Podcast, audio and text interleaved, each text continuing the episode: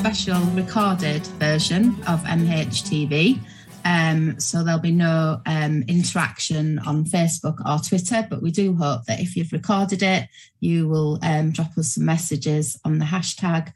And um, and for those of our guests who are on Twitter, we'll also be able to um, forward those on as well. So tonight we're recording um, because we've got a time difference with our episode, and our guests in a minute will give you a little bit of an overview of um, of the project and also where um, where we're interviewing them from. So tonight we're talking about healing and um, and the arts, and um, the project that we're talking about is um, is a really interesting and inspirational one. Um, it's about how to support children who are living in conflict affected areas, particularly Kashmir, and um, ways of supporting their well-being. So I'm going to first go over to um, our guests to give themselves an introduction, and then we'll go over to Michael and Nicola, who will give us a bit of an overview of the research. Um, so I'll start actually with Michael, just going in order of who I can see on my screen. So over to you, Michael, just okay. to introduce yourself. Sure. Thank you. Uh, thank you very much for that, and thank you for having us on the on the podcast. And, and it's a pleasure to be here. Uh, my name is Michael Buser, and I'm a researcher at the University of West of England in Bristol. Uh, so um, my background is in my the work that I do is generally described. I describe it, I guess, as socially engaged research and community oriented research uh, in a number of different, very different settings. Um, a, a, large strand of my research is on environmental uh, well-being and, and water uh, security, um, but also uh, been working with uh, this team here on on well-being and um, and mental health challenges. Um, my uh, the way this project got started, just to introduce it quite quickly, is I had previously worked with uh, some of the partners here, Anurupa, who you meet soon, uh, in a research in Rajasthan in, in India. And we worked on some water security issues and challenges um, with people in, in that area of the world. And Anurupa and I, I think, got along and really uh, clicked in terms of uh, our working patterns and so on. So we've kept that relationship um, going. So I've been building up some relationships with partners in India for some time now. And um, and so we've been expanding and, and exploring what we can do together the fund the project was is a was an 18 month project that really is just sort of ended here mm. um, so it ran mostly through 2020 and uh, 2021 um, in pulwama in kashmir and was funded by the arts and humanities research council by their global challenges fund so global challenges is a fund that's specifically designed to support um, critical challenges outside of the UK, and particularly in areas of um, of global South, so places like India or Africa or so on. So so this fits fit into that uh, criteria, and um, yeah. So I think I think in terms of um, other things about what the project is doing is we've been working with a school in Pulwama in Kashmir that has uh, with children who have been uh, living in in this area and have been affected by conflict for most of their lives. And people other people will talk about that specific context i think in more detail.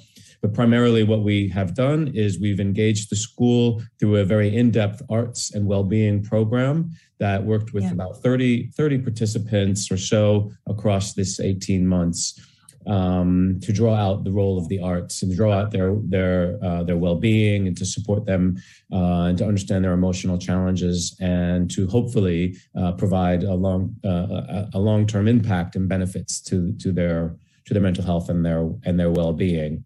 Um, so I think others will probably speak more specifically about some of those uh, sort of uh, outputs and so on. But I think that's probably just for I'm not sure how long we have here, so for brevity, that's probably all I should really say and maybe turn yeah. it over to yeah. whoever's next in line. I noticed that somebody's frozen. Vanessa's frozen. Maybe I'll just. Um, uh, yeah. Can you see me? Can you see me? Yeah. Sorry, it must be the um, the signal and the weather probably here in Yorkshire at the moment. So um, I'm thinking it might be go over to Nicola next because I know Nicola were involved with um, the project from the beginning as well. So, do you want to introduce yourself and give everyone a little overview of, of your involvement and your background as well? Yeah, thank you, Vanessa. So, hello. Yes, I'm um, Nicola Holt, oh. also an academic at the University of the West of England. I'm in the psychology department. And um, yeah, I met Michael one day when he was looking for people to help get the idea going to do work um, in Kashmir using the arts. And um, we had a chat about my work because I'd been doing work evaluating arts for wellbeing with adults with anxiety and depression in the UK. And so my role was to help evaluate and try and find measures to um, explore the impact of the arts intervention on the children's well-being. So we were involved then when the project began, um, chatting with Vikram and Anurupa and the school about how we should measure the impact on the children.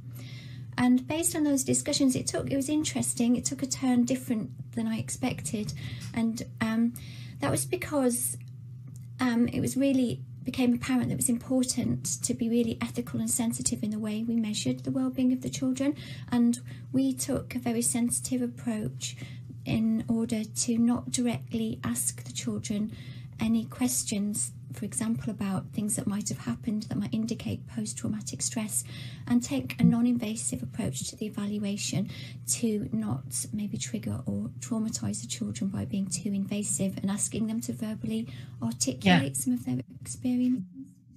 So, mm-hmm. our strategy was to um, use um, their artwork and use um, observations from by different members of the community, such as the art therapists and teachers and, and staff in the school, observing the children's behaviour. So it was indirect, so that the children could literally just enjoy the art making and not feel like they were subject in an experiment. So that was really important to the team.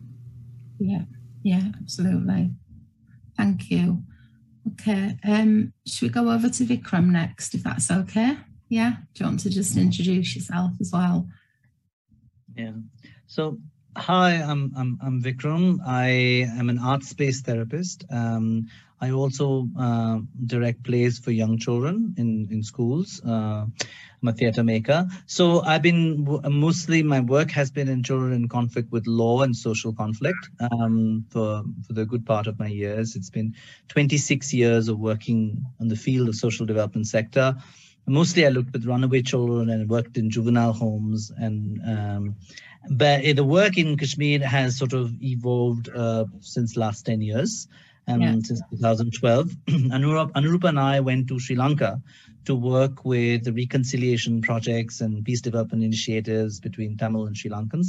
So from there, I sort of got a vision uh, of working in Kashmir and other conflict areas in India, which has been militarized, and um, there are certain laws which are quite not right in that sense. And so we, uh, I mean, I landed up there and I started working with various schools and orphanages and and um, various different parts of the society in a sense like so that i could do arts based intervention you know and to look at a need assessment uh, or yeah. to see the lay of the land. And then it is only um, i sort of zeroed into pulwama about um, during that time and somehow remain connected and committed to one particular school over the years. And that is the school we have sort of done the research on. And um, and this is during 2020 when when the world shut down somehow miraculously. Yeah, the work opened up and uh, and the world of this particular world opened up in a sense um, and we got a systematic larger support to continue the work uh, with the children. So yeah, so I, I I I I mean it's it's the project has been very interesting because we've sort of taken the children on a, the students on a journey and yeah. with the metaphors, and um, we've seen systematic shifts and changes in them. During last year in a COVID, we were there in a sense during while COVID was on, we sort of moved there and we worked even where the school was shut, we sort of managed to do some work online and offline and online and offline and within this sort of uh, within this movement, we managed to uh, bring a lot of transformation within the children by using facilitate using the arts as a facilitative tool. Yeah. Creating holding spaces, creating spaces where they could find themselves and unfold. So it's been pretty exciting. Yeah. Very. Yeah, that's my introduction, and yeah. And, yeah. and where where are you based usually? Um, I'm I'm both. I'm, I mean, I mean, I'm based in New Delhi, and uh, that's my base. I'm, I'm in the capital, and I sort of move around from Yeah. here. Yeah. And you're joining us from here from there today. Pardon? Sorry. You're joining us from New Delhi today. Yes, Just yes, for- yes. yeah, right now, at this particular point, I'm in New. Delhi. Yes, yes, that's right. Yeah. Okay, thank you. Okay, so um, finally, should we go over to Anurupa? Um, would you like to um, introduce yourself as well? I know we said we'd just do introductions, but I think if you want to give you a, an overview as well, that would be great of your involvement, and also for people listening, if you let us know where um, where you're joining us from as well today. So I'm uh, Anurupa, Anurupa Roy. I live in New Delhi, work out of New Delhi most of the time. I'm uh, a puppeteer and a, a director for puppet theater. I work with children as well as adults. Uh, I run an organization called the Katkatha Puppet Arts Trust. And um, my colleagues and I in Katkatha are essentially, we work as a traveling puppet theater company and we go to festivals and schools and universities Yeah. but we also uh, work a lot in uh, um, socially engaged theater with communities, uh, with women, with uh, adolescents, with children, and uh, um, uh, in in our work, the arts are at the very center of everything we do. Um, It's masks, materials, objects specifically, and um, and so the project in Kashmir was actually very interesting because it's a coming together of so many things. Um, it's, uh, as Michael mentioned, uh, a, a- a further exploration of the work that uh, Michael and I have been doing together. It started with Rajasthan and now it was in Kashmir. It's uh, with Vikram, who's a very, very old friend. It's a continuation of the work that Vikram and I have been doing in, uh, in Sri Lanka and continuing to work in conflict zones uh, and also Manipur, which is in the northeast of India. We've both worked there. Um, uh, this project became um, a very systematic research of the impact of arts interventions Mm. in communities, especially among adolescents and children who live in a conflict zone. Um, also, um, what was very exciting about this project is uh, I was in Kashmir in 2006 working with young women, and Yeah. to go back um, in a changed circumstance with a deepened conflict, almost a generation had grown up. And uh, um, to, w- was also very interesting to see uh, how internalized violence um, had really taken root uh, in Kashmir. So it, this is a project in many ways. It's it's you know sort of a culmination or or a, um, a completion of cycles of many things that had been running. So yes, um, yes, this this was my uh, part in the project. Yeah. So, did you see some of the same people who generationally you'd seen um, years before in the work that you'd done before? So in 2006, I was in a village called Bijbihara, uh, which was uh, on the highway, uh, the main highway, and hence very vulnerable to, um, you know, all the conflict that happened between convoys, army convoys that passed, and uh, separatist groups, etc.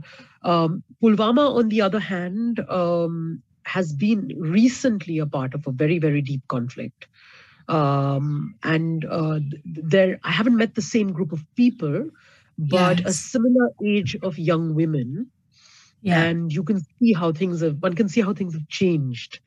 Uh, you know, from from this kind of conflict between uh, the uh, Indian Army and the separatist groups, it's almost become a, a conflict of um, internalized violence. It's not so external anymore. It's Yeah. how families who live in conflict cope with their uh, uh, with conflict. How much do they safeguard their young? So how oppressive is this safeguarding? Uh, how do schools run or not run, and what do they do when they are shut down? And the impact of the impact on children of being so isolated. uh, within their community as well as you know as the state of kashmir which is so isolated from the rest of india because of uh, the military presence um, are, are i think a more intense conflict right now yeah yeah absolutely and can really see where um, the arts might benefit in terms of children being able to express themselves through through the arts yes yeah. i think uh, uh, part of the thing is, of course, expression, but and and of course, Vikram will elaborate on it. It's also the arts become a diagnostic tool to a large extent. They, they're also able to tell you where this young person is, and it's possible to study a journey that a young person makes over a period of time, and you see the impact of sustained arts interventions and what it could create. So, apart from well being and it being a psychosocial intervention, it also builds a community uh, which didn't mm. exist before. It's a community of uh, peer-led community with teachers, with children, with the school, uh, with the parents, and the school. Yeah, yeah, thank you. And um, and why did they choose this? Why did you choose the school in particular? Was that because of relationships that were already existing with that school? Yeah, Vikram had built a relationship with the school. Yeah. Um, Vikram, yeah. did you want? Yeah. So, so, so this particular school uh, was always open um, to the work of the arts, and there were organizations working before I started working. There were peace organizations working with the school and within the town itself. So um, we already had some sort of a groundwork there. Um, when I started working in 2000 and uh, I started 2012, and um, yeah 2012 2013 at that particular time they were doing smaller interventions using events using uh, concepts and conversations about what what is peace what is peace education how can we mm. incorporate and bring that about uh, in people's lives so in fact i have seen uh, over the years children grow up um, actually with the conflict in the last eight years um, yeah. teenagers who i worked with are now um, young adults. In fact, we have one of them on the team. Uh, her name is Afifa. She's a fellow researcher. She was my student. And so uh, she, her brother, there were a whole lot of them who sort of grew up in front of me. And so I can actually tell you the shifts and changes they yeah. have made in their lives by the choices they have made. Uh, because the arts came in their life very early, and this idea yeah. of a macro view of such, which is beyond the landlocked island uh, of uh, Kashmir because it's also a valley. It's also, you know, at a height and geopolitically it is also very precarious. So in a way they were always cut off, but somehow they got a macro view, the eagle view, mm. instead of the worm view, which was the daily view of constant struggle. They had this larger view because of the arts and yeah. uh, and the chairman of the school was was very friendly to the idea of outsiders coming and doing work. So in 2018, I stayed, I lived in Pulwama for a year and uh, I was I was part of the school actually, and I did daily yeah. work. So I created the groundwork for to, to to sort of hone in to a particular specific teachers uh, students. Yeah, yeah. I also yeah. used to work with the teachers also. So simultaneously, there were two conversations going on, one with the teachers and one with the students. Yeah. Yeah, yeah. I was wondering about the teachers actually, whether um, they were involved at all. Um, presumably, what we are just talking about, some of the diagnostic issues that might have emerged. Um, were the teachers involved around um, providing support, and, and were they the people that you went to where there were some concerns noticed with some of the students that you were working with? I think the teachers also needed to be supported because as yeah. adults live in that the same environment as the ch- yeah, children, it's really a double whammy because you're responsible yeah, for and yourself. Yeah. And at the end of the day, uh, uh, the teachers need a whole lot of support uh, to uh, be able to be supportive to the children. I think um, one of the interesting things that we were able to build is what we call the Kalakar Kasba. The Kalakar is the artist and the Kasba is the community. Yeah. And the stress on the community became teacher, student, peer learners, peer educators. Um, and even after we had left, um, there would be messages and phone calls to Vikram and I uh, with new children who were not a part of the project, asking if they could be a part of the project. So mm-hmm. The fact that word had gone around in the community yeah. and you know, children had this continued practice, um, teachers uh, is a challenge because a lot of uh, most of these schools uh, uh, have teachers who leave very quickly yeah. Uh, leave for better, easier, uh, uh, of course, uh, um, less less difficult posts. Um, so the ones who stayed on and the ones who would be able to sustain the project is, of course, a very big question mark of who yeah. would be able to do it.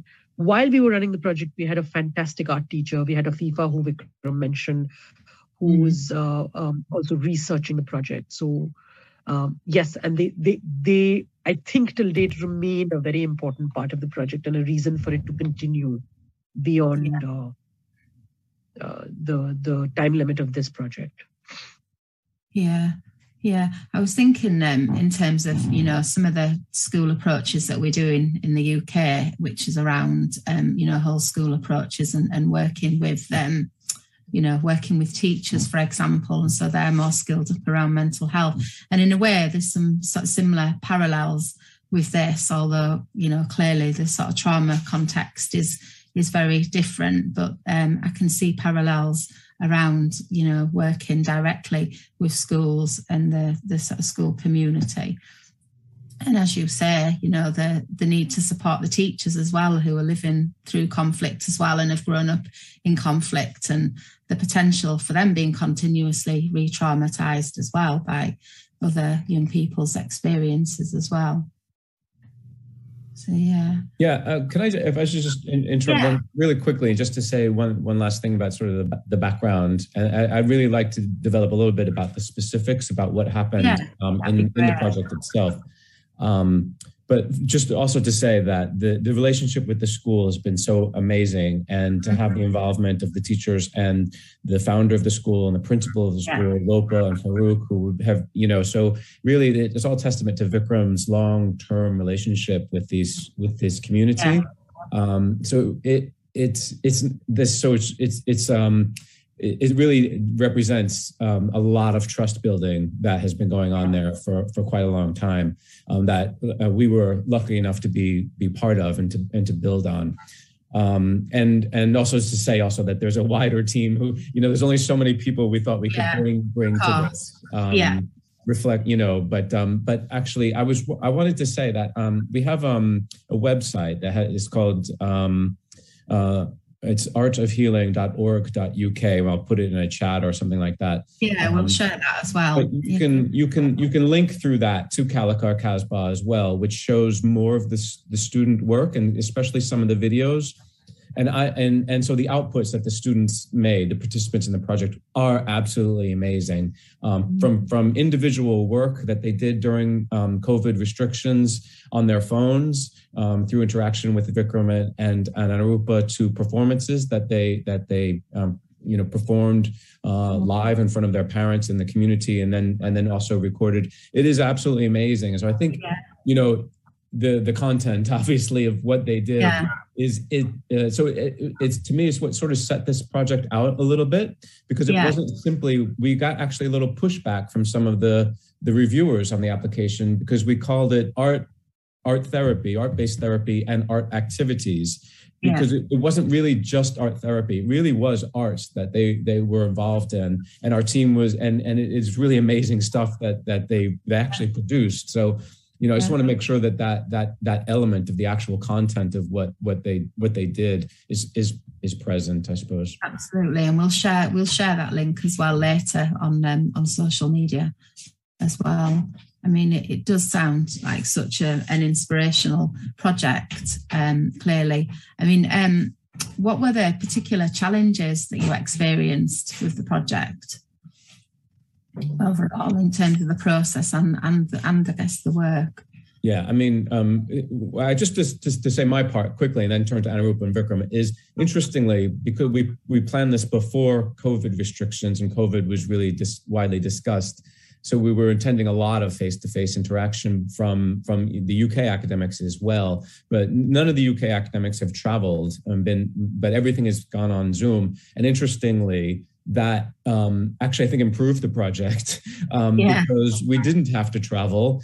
Um, we yeah. probably would just have been in the way, I think. Yeah and it, it, yeah, and it allowed the Indian-based team to really take leadership on what actually was was going to happen. Um, so I thought it was actually that challenge. I think in many ways benefited the project. Probably we saved some money, which we shifted towards web resources rather than than, than international travel. Of course, saved on some carbon footprint as well. But I mean, Vikram and Anurupa can speak to the specific day-to-day challenges. Yeah, yeah and also interesting to hear from you both about how what the challenges were once that went online as well um, as you say some opportunities as well i think the, the the key challenge was that everything had shifted it wasn't possible to visit kashmir when we began and also there'd been an internet lockdown for mm-hmm. a long mm-hmm. long time uh, so we were working online. Uh, the first visit was by by Vikram in November. He'll, he'll tell you uh, some more about that. Uh, so the key challenge was um, COVID, COVID related restrictions, and Kashmir uh, uh, had been uh, uh, locked down before COVID had, had hit Kashmir because of Article 370 and the banning of the article and the big military presence. There was almost a six month uh, lockdown mm-hmm. on all internet. Um, so it was very challenging to start we were on 4G in New Delhi and they were on 2G, which meant very poor connections. Yeah. So the children could either be heard or they could be seen. And yeah. uh, um, and it was uh, uh, we we found ways like we would do audio, almost audio interactions, and when they created something, they would take pictures and WhatsApp them to us. So we had these active WhatsApp groups with artwork mm-hmm. coming into them. Um, and we um, worked with uh, will we be able to go to Kashmir or not, uh, given the situation with mm. COVID back then. And uh, Vikram yeah. went in November in a lot of cold. And then, very fortunately for us, we were there in the month of um, March and April. And in May, mm. we were hit mm. by the second wave, which was terrible in New Delhi. So to just have that little margin where we could go to Kashmir, work physically, face to face with the children, and do all these arts projects uh, was really a little bit of a miracle yeah. because if it was any later, yeah. the second wave would have hit and uh, it was absolutely impossible to yeah. yeah. Yeah. Yeah. Yeah. Vikram.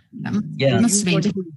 Yeah. yeah. So so my challenges, I mean, what what the kind of challenges I face particularly uh uh, well, there were two challenges. I think Anurup and I both faced it. Um, when when the children often in the first go during the internet, they wouldn't come online, or they would sort of not yeah. put their phones on because a it was difficult with the 2G, mm-hmm. but b also because mm-hmm. they didn't know exactly what was happening. You know, so um, in a way they they were playing along, but it was kind of um, for them it wasn't real yet. Uh, that was the first time, yeah. and then when I went there, and then we actually produced a show, and uh, the the first shadow puppetry, and where their parents came and saw it, and they actually evolved the narratives. They fused the single narratives to collective narratives, and they actually performed their various shows, and they constructed. And Anurupa was also guiding with uh, you know on zoom as well as i was sort of with them hands on and i was also doing this whole work with the paintings on which was more internal work so um, all of them then sort of they understood what was going on and they started taking ownership of the stories and the narratives and that was a shift yeah. around you know that was a very critical point when the next yeah. time Anurupa came online she distinctly saw the shift between what the students had sort of gone through and how responsive they were and they were much more uh, with their i mean we actually saw it was like almost like we the indicator of change the indicator of change was quite visible that they were now coming online they were talking much more they were discussing much more um, mm-hmm. my essential challenge in the november number one was the weather was god awful because like I was not used to it, yeah. and um, um, because because the school is uh, is uh, is is large and is cemented and schooled is that they don't have central heating at all. And it was like going minus one or zero and and and, uh, and i come from a warmer space so it was very difficult. And then the children uh, um, they had to work with their hands. And so you know often often my hands wouldn't work you know so so it was like it was quite it was quite harsh. That was number one. Number two was uh, uh, number two was um yeah. the, the, boys wouldn't uh, the, the, many boys wouldn't come. They wouldn't come on uh, offline also and they would drop out. And they had they, they had very um preset notion and they thought that working with the arts was very girly or you know or not really they were not really kosher with it and they would and their fathers would yeah. sort of also not really support um, them coming at least two three of them so we had a lot of dropout of boys and and that's when i thought uh, mm. I, had a, hmm. Had a brainwave and i thought to myself let's get younger boys in and uh, we got the principal and mm. they were very hmm. sweet to organize younger boys and they were absolutely a delight and they were very very nice and they responsive yeah. and creative and and uh, and that's when we had this breakthrough and understanding that if we work on boys because you know boys disappear young boys are taken as human shields they are the ones who get the brunt they are the ones who pick up the gun the stones and and they are pushed uh, in the forefront and it's terribly patriarchal patriarchal mm. at many levels and yeah. uh, as, as as any place in south asia but conflict yeah. zones make it far more intense. Um, boys need to have that kind of intervention and that's when we thought of early interventions with the boys. Yeah. And if we do or when we manage to work with uh, further on in conflict we would like to work more I mean, we would like to do early intervention with the boys, you know, rather than to come uh, at a later stage when they have emotional mm-hmm. shutdowns. So it was very clear that they had emotional shutdowns. They had, you know, they wouldn't, the older boys, they wouldn't be responsive. They would do some uh, terrific work and their art would frighten them yeah. because they felt exposed. And so as soon yeah. as they touched upon some very critical points in their art journey or in their journey of expression, they would back off you know? So i think yeah. that was a, that was a that was a very um, big challenge for me during that time and we sort of tackled it by having a younger set of boys and they they stuck through. And in fact they they and in fact when you see them now when you actually see them now a little bit they're still responsive and i say they're very eager and they're still open you know the life changing really yeah. I, I, I like to say something here just before i sort of round up here. I mean i think one of the key things because i've just come back from kashmir again. My projects my other work is continuing. And i had this insight this time uh, because i work with teachers and i had this insight and i like to share that.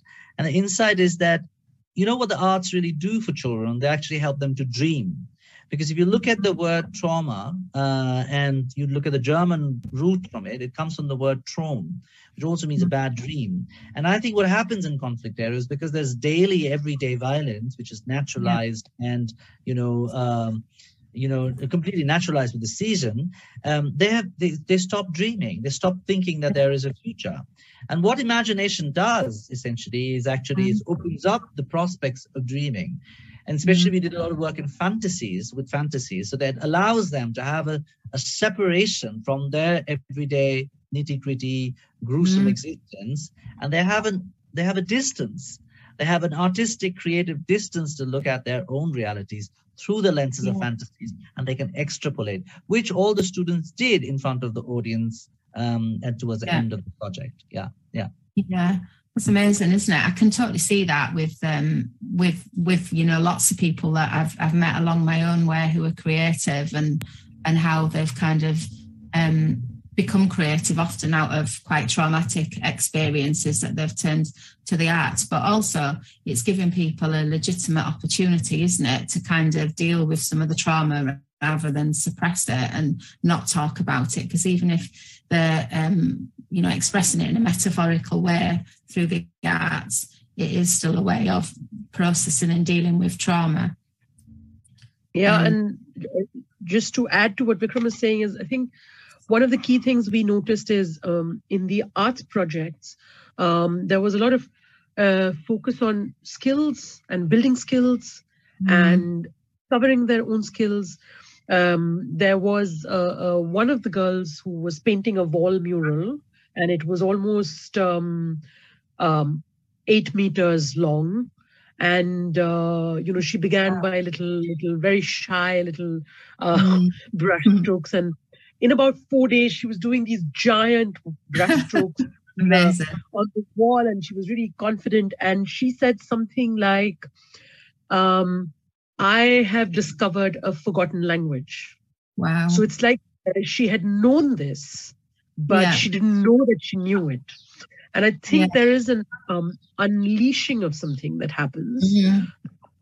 Of like Vikram is saying, dreaming, also seeing your dreams manifest on a wall or, or, yeah. or, in film or in clay, and then realizing that that's um, agency. You have that yeah. agency, which being in conflict constantly seems missing but actually yeah. it isn't missing it, it it might be less sometimes so I think what we saw the children do is discover the, the agency that they have yeah. and uh, to also build this little community where collectively the agency was even more.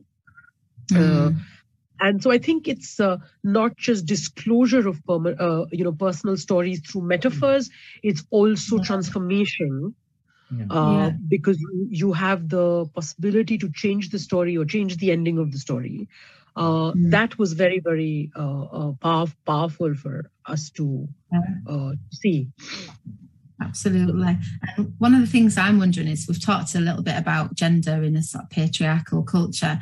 Was there um, how did that manifest in the art that was produced? Were there specific themes that emerged around the genders yeah. yes absolutely there was a, a, team of just girls and uh, they uh, the, the the story, which was a mythical story, which was a a, um, a story that they made up, was about a princess who was disinherited by her father because she was a girl, and the mm. kingdom was handed over to the nephew.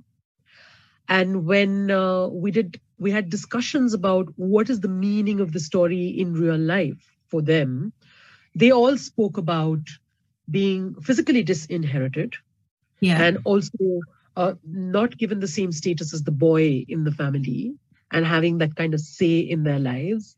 Um, mm-hmm. It very exciting because now one of them, or actually two of them, uh, they plan to start the first art gallery in Pulwama. Amazing. And one of the girls has churn, changed one of the rooms in our house into an arts room where wow. children from the neighborhood are invited in to paint. And call so themselves the impacting. Yeah, yeah. But so also impacting on our community as well. Yes, yes, yes, yes, Yeah, yeah. So I think yeah. they were very, they were very vocal about um, um, the voice of women. That this had to be the voice of uh, uh, their voices, voices as women, and uh, this was sort of a reclaiming of a certain space.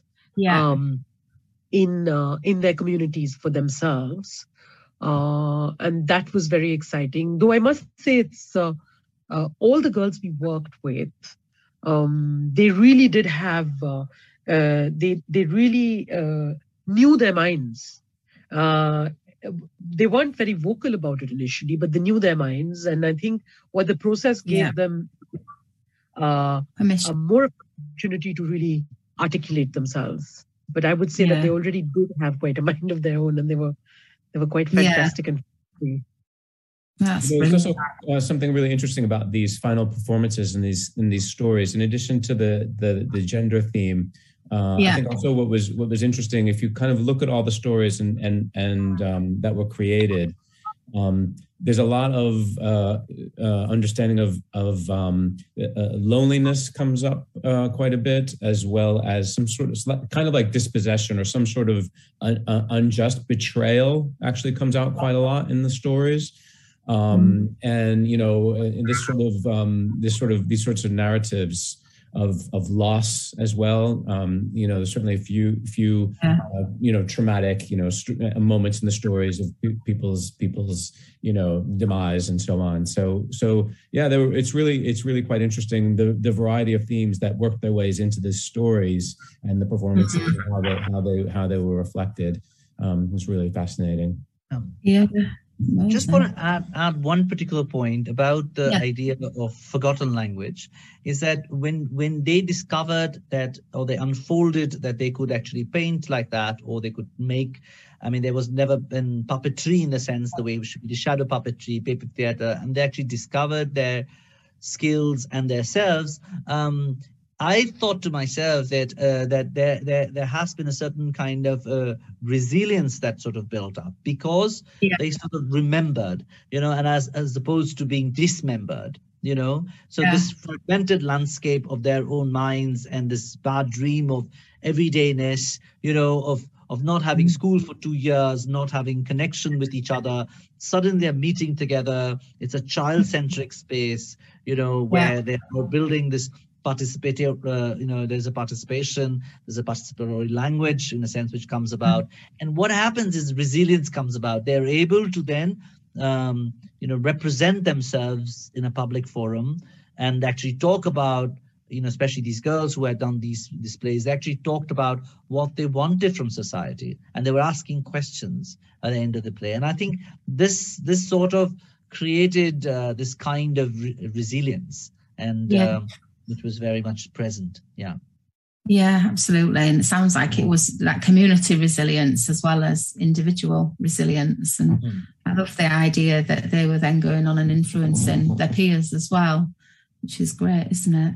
One thing I wondered, because you mentioned about younger children and older children. So, what was the age range of children that you worked with? Um, like, what was the youngest and what was the oldest, just to get an idea of 12 to 16. 12 to 11, 11. 11, 11 to 16, Yeah. 17. John was 11. Yeah. Yeah. So the younger children, they were about 11 or were they younger? Was it? Yeah, about 11. 11 was the youngest. yeah. Yeah, Yeah. yeah.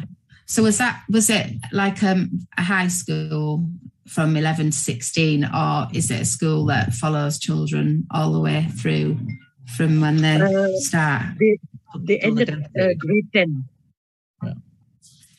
Um, yeah, which would be 16, 17. Yes. Right. From Yeah. junior to 16. Yeah. And then Yeah. they go on to senior school elsewhere. Yeah. yeah. Okay, thank you. Um, Nicola, I do want to come in with anything at this point. No, not particularly. It's been really but- wonderful hearing. Yeah. hearing- we weren't on the ground, so it's so amazing hearing, always hearing what happened there. Um, we were in the UK, kind of thinking. I was thinking about how to evaluate and pro- process the change, and I think that's shown more clearly through the actual arts artifacts themselves and through some interviews which Vikram did with the children at the end. We brought along some of their art and talked to him about their experience. And in, in relation to what Vikram was saying, I think it's really um, kind of salient in some of those interviews about this idea of almost post traumatic growth and feeling that they can now see a different future, which I think comes through in the interviews a bit. Like they're talking about a different identity, even of themselves as having agency, like you were saying, Anurupa, and having a sense of themselves as an artist and being able Yeah. to communicate through the arts and being able to vision envision a future where things are more positive and they can use that as a resource and feel empowered to turn to the arts on their own after the scaffolding and support they've had to help them process things in the future as well. So i think the idea of post-traumatic growth and being able to envision a positive future came through quite powerfully in those interviews. Yeah and i think I think the main challenge for me was trying to think about how we could document the process and, and the change, and we still have a lot of work to do. Um, looking at how to use arts-based methods, for example, to document that through the the artwork the children have made. So, for me, um, we're still kind of I'm still kind of in the middle of my, my Yeah. looking at the output and working out how to document the change. Yeah. Nicola's underplaying what she's done. I mean, there there, there is there is um there there is a huge spreadsheet that that she's created that takes you know five or six different tests that were done through the course of the project that she's mm. compiling and correlating. The problem is she's so meticulous and held, holds data to such a high standard that you know she's yeah. very very concerned about you know the rigor and so. But it is quite quite fascinating the amount of information that was collected. It's incredibly yeah. highly documented project mm. um, and and and and you know the I suppose the veracity and the the validity of some of the data is that's one of the challenges I suppose that maybe Nicola can speak to. Yeah. That we are distant. Uh, mm. It's it, it, it's it's kind of hard to to to conduct some of the tests uh, yeah. fully. Um, so I don't know if Nicola, you want to say anything yeah. further about the. That would yeah. be great we had quite a rigorous plan to um, collect different stages of data at the beginning, um, kind of middle and end of the interventions. So this was based around trying to get the perspectives indirectly of the children's well-being from different people they were interacting with. So we used an established measure, which is a child behaviour checklist, which has been used in this kind of context before to document various changes in the children's behaviour, where their teacher completes a formal administrative staff, and it asks about things like are they particularly agitated in class, are they finding it difficult to concentrate, do they seem tired, are they interacting well with their peers, do they seem able to communicate, do they seem anxious or depressed, are they being yeah. hostile or aggressive in class. It's based on their behaviours in the class obviously with it moving online it was quite challenging for some of the teachers to respond um, to very recent behaviour or they might have only seen them online and might not have seen them in the school for a while so there were some challenges with that which were overcome by finding appropriate staff um, mm. And we used measures we used a measure which um, we adapted slightly to fit the needs of the project Anna, Anurupa and Vikram um, we adapted the scale and art therapy checklist, which has been devised by art therapists to to record their observations about the children when they meet them and at subsequent stages. So we had the perspectives of the artists and art therapists working with the children and of the teachers and school staff. And some of the problems with that, like I've indicated, is the staff the school teachers maybe not seeing the children as much as they had been doing if they were at home in in the lockdown. And also we had um, different staff and i know had different response biases. Were more likely we all do this. Some people are more likely to hit the extreme scores. Some people stay in the middle like maybe. Yeah.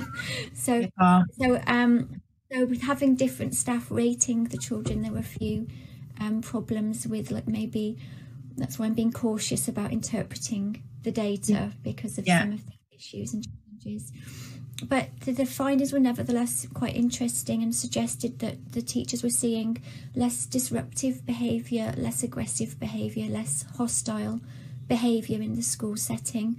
And the data from the art therapist was interesting, suggesting um, being able to articulate experiences um, more clearly through the arts and through narrative, um, being able to seem to be more mindful of their own experiences and showing more indices of, of mindful attention, for example. So, all of these um, indicators seem to indicate kind of a positive trajectory in that sense. Yeah. We also tried using um, more formal um, art tests. So Vikram crept in without necessarily alarming the children. Um, a human figure test, which has been used to look for um, indices of um, emotional distress in children.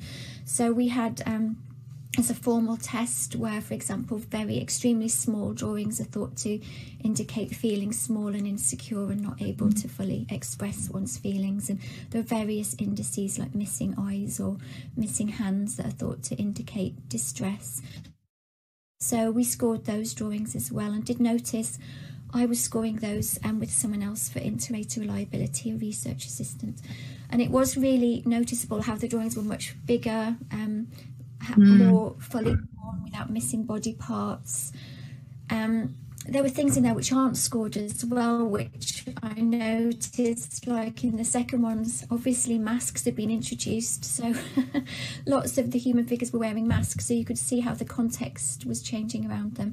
But they were generally um, showed fewer signs of distress at the second stage. So we have various indices to try and look at the, the trajectory. We also had a plan, which was one of the challenges. We were planning to, um, there's an ARPS observation scale which has been developed to look at how people are engaging over periods of time in each art se- session. Um, so we were interested originally to use that to look at children's emotions and attention while making art, but obviously because things moved online, that was a, um, a challenge, and we couldn't have a researcher there to do that because obviously you can't do that while you're running the sessions. Yeah, um, yeah. so instead, we we um, had the Zoom recording. Yeah, that's what I was wondering. So this is still in in process, really, but we um, developed an observational scale, which um, I'm still in the process of, of going through really to try and look at children's engagement in the Zoom sessions and to see how that's changing over time. Yeah. Are they talking more, showing more signs of trust with their therapist? Are they um, showing more signs like smiling or of being engaged with the artwork more as time progresses? So yeah. we're hoping that might have interesting results and yes. um, maybe even be a future tool as more digital and well-being mm. interventions have actually been developed more and more since lockdown and still yeah. being continued now so hopefully that will be a useful tool so as you can see there's lots lots to do still mm. absolutely fascinating though and just all the different ways that you've been able to capture and yeah. analyze the information and responding to the sort of changing landscape of covid and things as well yeah. Mm. Yeah, exactly. And also trying to do it indirectly. That was really important yeah. to the team. When we look at some of the measures of like post traumatic stress for children, some of the mm. questions are very direct, even like lists of horrible things they might have seen that they tick. And, and we didn't really want to use those kinds of measures. And we didn't yeah. want children to feel like we were studying them as such. So trying yeah, to be really yeah sensitive to the power imbalance as well. Like, please fill in this questionnaire when they might yeah. not want to or might find it um, difficult even to respond to those some of the questions which are quite invasive. So we tried to um, make almost make it so the children were unaware that there was any evaluation or going on. Yeah. Obviously, they knew they were part of a project, but we didn't directly ask them to provide information in many traditional ways. Yeah, well, it, I mean, it sounds really human, you know, the way you've all described it. It certainly sounds more sort of human centered than um, than sort of research focused. So, although obviously it's really important to capture and um, you know and, and finish this as a piece of research that be useful in so many different ways, the way that you've all talked just sounds so human, and you can really see the benefits of of the children who've been involved and the communities. So that that comes across, and I'm sure the participants who are, you know, who watch this will, will think the same. Um, I'm just aware that we're coming to the end because um, we've had quite a, a, deep discussion, haven't we, this morning? I'm just wondering about capturing um, next steps before before we move on to, closing. I, I, don't know, Michael, if you want to say something. Uh, sure. So um, I'll say something quickly, and then other people can kind of go on. Um, obviously, we're all sort of um, you know individuals who will pursue sort of subsequent yeah. activities based on this um, but as a, as a team we're doing two things i can speak to that uh, one is we're trying to do a follow-on fund impact and engagement project which would take the activities and the learning that we've uh, accomplished in in Pulwama and take it to other parts of Kashmir, other parts of India, as well as internationally. So we we're going to hopefully spend the you know the following year doing quite a bit more outreach and dissemination and refining some of the outputs that we've produced and working with communities in conflict areas and, and organizations uh, to to uh, uh explore this idea further. Um, so that that would be a big uh, step, and maybe Vikram Anurupa others can talk about that if they want. Um, but also, um, I'm working with my university as well as others on the team to to create uh, either a social enterprise or a charity. Um, it's looking like that would be able to offer this kind of activity uh, more widely, um, you know, outside of academic funding, which is yeah. a big restriction to, you know, mm-hmm. I want to do this pretty much everywhere that needs yeah. it, and um, so the academic funding isn't the, isn't the route for that. So that's a, that's a sort of uh, step uh, going on. But you know, Vikram Anurupa and others can speak to wh- where they want to take. There's lots of different routes being developed, but that's Oh, the yeah, what, it's what I'm a- reading. Yeah. Yeah. Okay. Vikram, do you want to join, step in there? We'll go down the So- screen. Yeah, so so the thing we we realize, and and that comes to the teachers, that we actually thought that um, if we could sort of move now to start looking at how we can institutionalize the methodology within schools, how we Mm. could sort of the workbook being written, in a sense, I'm writing it, uh, where we're going to sort of lay, um, you know, have a certain script, a certain kind of a process, um, take our learnings and uh, you know and put that across. So to to train a bunch of teachers in uh, different schools and um, so that we create frontline uh, workers or educators. So my I, uh, I mean actually both Anurupa and I sort of discussed a lot about this and we both think that it would be how how can we leave something behind where the work carries on and that's the idea. So student led arts based project. But but most of all what my um, but what i what i feel that um, it's, it's it's it's important to create special educators in school. Like we have special educators in delhi who are working with special children. Is it possible to look at special educators within the within the school system where they are actually where, where you know when a child is actually not just being you know you know misbehaving or something of that sort or but primarily just acting out you know or understanding that their lack of you know not able to learn up um, so much of the academic sort of stuff is not because they are you know um, you know they're not good at studies or good at academics but because they have difficulty in concentration and and, and focusing because there, there's a high degree of ptsd so how how do you sort of work this out?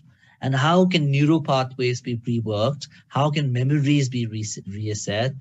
Reassessed how can when there is a certain crisis take place within a school a mental health crisis someone uh, getting into self-harm or vandalization you not come down on, on, on a, in a disciplinary way but actually hold them with compassion hold them with kindness and essentially see that the person is actually the child is actually acting out. So this is the kind of work we want to sort of put into schools so that Mm. we leave our traces behind you know? Yeah. and at the same time of course there is the arts led aspect you know which is of course uh, will talk about.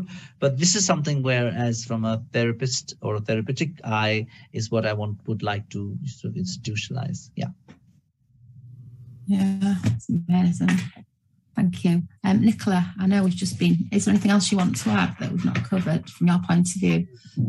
No, I think we've covered most of it. Yeah. Just um, I think going forward is um, Michael and I have just started working on a scoping project to think to think about how we can apply what we've learnt to local situations. So um, there's a growing desire to um, create arts workshops through social prescribing for children in, in Bristol and nationally.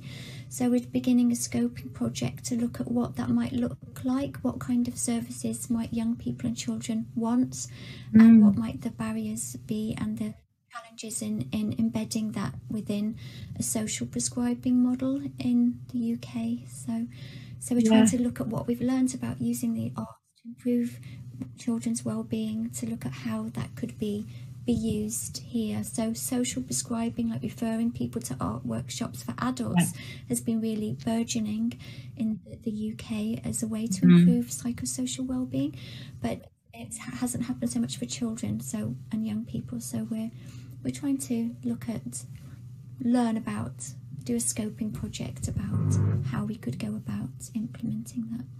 Yeah, uh, that's great because I was I was thinking that I was thinking that there's so much learning um, for the as well, isn't there, around around this work? And you know, clinically, I work in prisons, and um, even you know, thinking within the prison environment, and um, and some of the trauma that people bring into prisons with them, and how beneficial this would be. So, um, would that be Bristol focused, the scoping exercise you're talking about? Um, Yeah, we're, we're going Yeah. to focus. um, It's just a small project internally funded by UWE, which Yeah. is great, And like a seed funding to, to, to learn locally what the Yeah. what the challenges the and needs might be. yeah. with the aim of writing a bigger project. Um, but first, part of it is learning what that project will be from young people and, and people on the ground. So yeah, that's really exciting. Thank you. Um, and and we could just go over to you next. Yeah, well, um, as far as uh, the the future of this work is concerned, of course, like Michael mentioned, there is the uh, a, a, discussion between him, Vikram, and I about the social enterprise and looking to do a follow-on project focusing on teachers in Kashmir. Um, but I've been also trying to look at arts collectives and museums in mm-hmm. uh, uh, across India. I'm working with one of the arts collectives called Devi Arts Foundation, with another project with children, uh, and we have four of the children from the school in Kashmir, and we have six children from New Delhi, uh, from two different schools, and it's to look at um, could existing art projects or uh, art works of art done by artists, including photographs, sculptures, um, be looked at to to look at uh, narratives of well-being and narratives of uh, reconstructing one's own narratives and what kind of arts could children develop responding to um, you know existing artworks by professional artists and digital artists and mm-hmm. uh, visual artists and it's been very exciting because the project is for uh, schools, uh, school uh, children, and then uh, again focuses on teachers and building uh, then a support curriculum for teachers um, yeah. which enables them to use the arts in their classrooms very directly to address situations in the school, especially in a post COVID world where children are feeling increasingly isolated. Teachers are feeling very challenged about teaching on Zoom. Yeah. Um, they have to rebuild a community with the parents, with the children. Uh, and, and it has to be a support structure. Yeah. Could the art be that support? Is the question that we are primarily asking. Yeah. Um, and and that's what uh, I've also been working on, and with both Kashmir and New Delhi in focus uh, uh, currently. Yeah. yeah. yeah, I can totally see, like you, like we were saying earlier about some of the challenges about children um, opening up, and then you've got the added um, difficulty of children then opening up via technology as well um, very, very difficult. But again, the way of the future and the positives around, you know, being able to reach people through technology. So it's, um, yeah, it's a bit of a mixed bag, isn't it, really? Yeah, the, the biggest learning from the Art of Healing project was that the hybrid model really works. So, yeah. you know, the physical presence does something, but you can ensure a longevity through the digital model. Uh, mm. We could manage this uh, you know, a, a combination of three physical visits and then a far more, a far longer sustained digital interface with the children. And what they built is a eight month long project instead of just these sporadic interfaces. And uh, of course, the physical interfaces are very powerful and there's no replacing those. But mm. this kind of an add on digital interface really gives you uh, the possibility of a longer engagement yeah, uh, yeah. and it's more possible uh, in a in a let's say a politically uh, difficult to access area yeah. um, or a physically difficult to access area vikram and i were doing a project for teenagers in a very uh, poor uh, two very poor states of india in bihar and UP only digitally because it was bang in the middle of the covid crisis in north india and it was possible. Um, so yeah. I think uh, that's the, the possibility of the. Yeah, so for you, it's created a lot of opportunities, really, using technology, which is which is really interesting. Yeah. Um, so we are coming to the end. I know um, I'll just say again to people who are listening, there is a website that you can have a look at for more information, which is artofhealing.org.uk. So do have a look at, at that. Um, I don't know. Are any of our, are you any of you on Twitter as well? If people want to um, want to address anything to you on Twitter, um, Nicola, maybe you are. yeah. Are you? Yeah. Brilliant. My um, yeah. Do you want my Twitter handle? yeah, so for people listening. Yeah. Um, yeah. Didn't design it for sharing publicly, so now I'm embarrassed. But anyways, um, creative, creative psyche. So I thought of that one. Yeah. A bit creative psyche P S Y. Creative. Yeah. Brilliant. I, I have a sort of, sort of uh, massive sort of distrust of social media, so I've never really completely Yeah. embraced it myself. Well, um, as well, you know, people can address us via the MHTV hashtag as well, and um, we're happy to pass on any questions to yourselves if that's okay.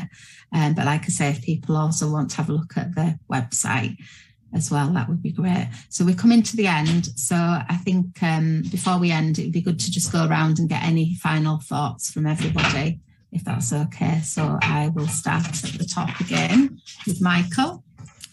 Um, final thoughts is just it was it's just been amazing really to work with everyone and um, I feel lucky to have been involved and there's so many times when I watched the artwork or or, or looked at what was happening that I was really emotionally moved. Um, so I'm really really proud about what happened and um, I find it um, really important work and I hope to be able to do more of it.